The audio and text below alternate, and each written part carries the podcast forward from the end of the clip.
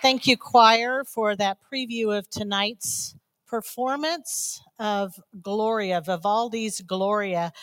I, I truly hope that uh, most of you will be back at six o'clock for for that performance, which will have the full choir and in this area a full orchestra that will be conducted, I believe, by Luis. Uh, we're looking forward to that, and you're invited to join us here or online.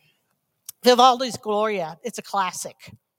It's classic and classical, but it's a classic for Christmas time. Classic, something of high quality and sustaining value for a long time, lasting value, right? Classics get us into the spirit of Christmas often. We wait for Christmas Eve each year and we have these bits of classics that we enjoy. Now, don't mix up classics with classical, which is a form of this music. There are other classics this time of year, and I bet you can think of a few classic movies. Charlie Brown's Christmas. Lou, lou, lou, lou, lou, lou, lou, lou. You got to do it. I mean, you got to do it. You got to take the breath, right? Miracle on 34th Street, Polar Express, or a favorite in our house, Muppet Christmas Carol. Yes, thank you. Classic Christmas stories, The Gift of the Magi, or Twas a Night Before Christmas, that you can read to someone sitting on your lap or sitting in your room, and even classic recipes. Your mouth is watering, isn't it? Uh, my friend has a classic recipe of peanut, chocolate covered peanut butter balls that she only makes at Christmas time. It's a classic recipe that she shares with all of us as she hands out the peanut butter balls. Cafe Brazil pulls me in every season with their classic cinnamon pumpkin pancakes. I'm already hungry. And a classic eggnog recipe, which the Sweeneys have every year. It's a tradition from our, our family in Iowa classic in in these examples can be called uh, traditions as well right? Don't you think? But using classic in that way and using it as traditions they carry a sense of keeping things moving forward but they also carry a tradition of looking back with nostalgia which is a great thing about classics unless it pulls you back and keeps you down. That's one of the reasons why we uh, traditionally have a service of longest night, which will be on December 21st. That's the longest night, the winter solstice. Uh, it's it's a time that we can all be together, remembering that sometimes it's hard to find joy at Christmas time and in the Advent season. Sometimes we're just down and we need to and we need to have that time. So we invite you to join us in that time. You can find more about it on the website. But be wary of that instant classic. The instant classic is like a marketing ploy that everyone uh, that marketers try to grab you into something and if you truly believe that those are instant classics and you fall for that you're going to end up with calling bruce willis's armageddon a classic Songs of the Advent series. Some of those were classics. We started with Oh Come, Oh Come, Emmanuel, definitely a classic. Uh, we had a new one that I hope will someday be uh, considered a traditional classic, Oh Day of Peace, that we talked about last week and that we shared with. And today, Vivaldi's Gloria. How does this classic and classical oratorio help us to understand Advent in a new way? That season of waiting with hope with today's emphasis of joy for Christmas, the day we celebrate the birth of Christ. What can we learn from the classic Gloria? And what makes it a classic? Well, first of all, we certainly can't describe it as an instant classic. Vivaldi wrote this in the early 1700s. It probably wasn't performed. Vivaldi was very, very successful, but he squandered all of his uh, holdings and he ended up being buried in a pauper's grave somewhere and lost a lot of his manuscripts. No one was clamoring for them when he died. And this particular manuscript was found near uh, where he died and in his uh, home. It was found in the 1920s in a pile of forgotten manuscripts of his. And it wasn't performed until 1939 in Siena, Italy. and was tweaked by a, a, different composer. And then in 1957, the most familiar version, which you heard today, was published and performed at Brooklyn College in New York. Not an instant classic by any stretch of the imagination. 200 years between the time that it was written and what we know to be Vivaldi's Gloria today. 200 years. But the message is the same Classics are born and lived out through the message, not the media. It doesn't matter if it's a song or an opera or a book or a film. Classics are born and lived out through the message. And God's message starts with the Bible. So let's look at the message. When we uh, hear the words Gloria in excelsis Deo, they come from Luke 2, verse 14. Glory to God in the highest heaven and on earth, peace among those whom he favors. Now, Vivaldi changed that a little bit. Uh, the, the Gloria shortens it to glory to God in the highest, and on earth, peace to all. Glory to God in the highest, and on earth, peace to all. Glory to God. It's time to rejoice. It's time to be joyful. The candle that we lit today, the candle of joy. We can be joyful that God is with us. Christ has come to earth. Oh, joy. Finally, peace. The people had been waiting for the peace that we talked about last week and understanding that that peace was probably a Messiah who was a military conqueror, who was going to come and establish peace. But as we wait in this Advent time, we have expectations.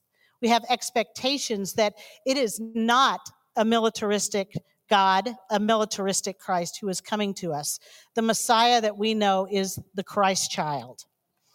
But did anyone catch that Luke 2, if we're talking about Advent and we're talking about that time before uh, Christ is born, Luke 2 tells the story of Jesus' birth and the angel proclaiming at his birth, God is here, Christ is born, rejoice. So, how does that come into an Advent time where we're waiting? I read it and I listened to the YouTube of choir performances. And even as I heard it now with the choir, it all seems so after Christ's birth and not in the waiting, not in the Advent waiting, you know? And this joy that we have, is it really a joy if we have to wait for it? Is it really a joy if we have to wait for it? And I had this duh moment as I was thinking through this this, this moment is that this message to God is about glory to God. Thank you, God. Thank you for your faithfulness and love, for continuing to be with us, for reminding us that you came to earth in this messy, messy time just to be with us and to love us. You continue to be that constant God. You give us joy and love and comfort you are the one above all. And this isn't the first time in the Bible that we hear this. We hear this concept of uh, this, this understanding of God is highest above all, not just heaven, not just a place that people might think of, but higher than anything that we are joyful for. Psalm 115, not to us, O Lord, not to us, but to your name give glory for the sake of your steadfast love and faithfulness. God is faithful. This season of waiting is about so much more than waiting. It's about acknowledging with this joy that we have, rejoicing that God is with us and always has been and always will be.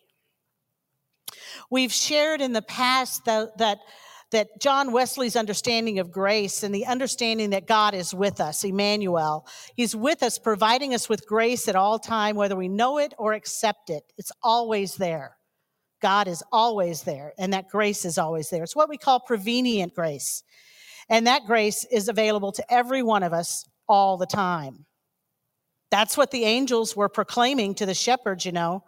Remember, God is with you. God's grace is with you. And at some point, we're called to respond to that grace, to respond to God, to shout out, Yes, God, I know that you are there. Rejoice. Glory to you, God, in the highest. And I believe you're here for me and for the world. It's funny when we talk about this, it's almost like God's waiting for us to respond, isn't it? That theme of Advent, waiting as if we're the only ones waiting.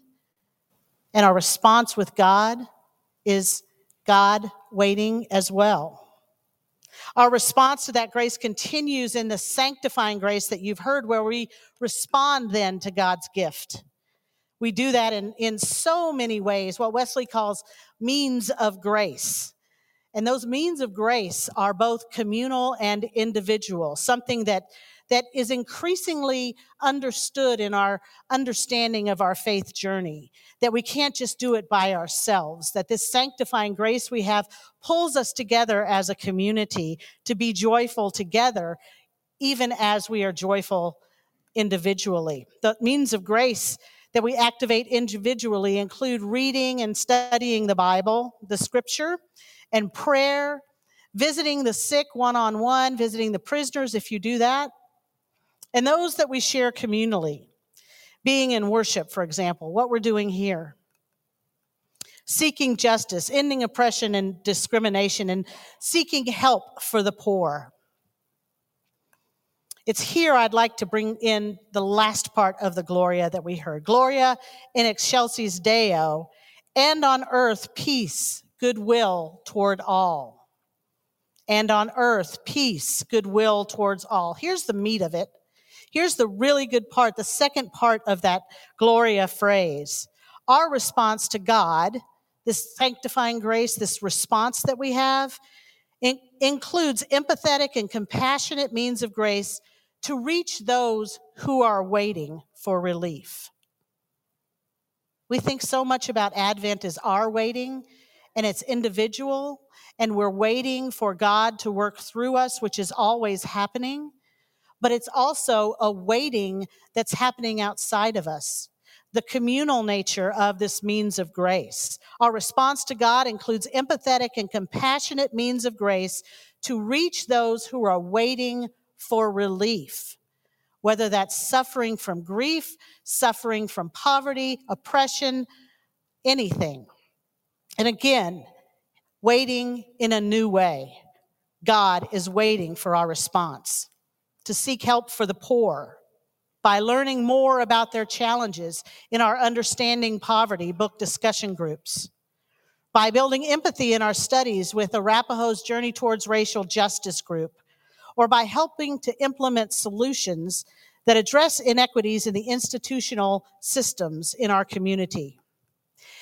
Inequities in education in our school district, where we've been advocating to continue the equity, diversity, and inclusion program implemented by Superintendent Dr. Jeannie Stone, who announced her intent to resign on Friday, which came after months of bullying from those who question her leadership around these complex issues such as diversity, inclusiveness, and mask mandates. Inequities in housing, as we continue to seek affordable housing solutions to help those who are living in their car or on the street to help them find a safe, long term solution to having a roof over their heads. It's a means of grace and a response to God, a joyful response to help stem this inequity. Inequities in those who migrate to our country seeking a better life as we reintroduce our partnership with Justice for Our Neighbors which will be opening up again in the first quarter of 2022. Inequities that build one on top of the other for people who are and have been waiting on us to respond with them side by side to those inequities.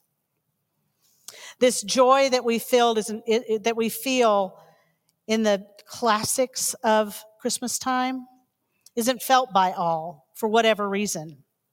It's our response to God, our joyful response to God, that helps them find that joy as they wait, as we help to bring them solutions, waiting for the hope and peace and joy, for the angels to again cry out, Glory to God in the highest, and on earth peace, goodwill to all.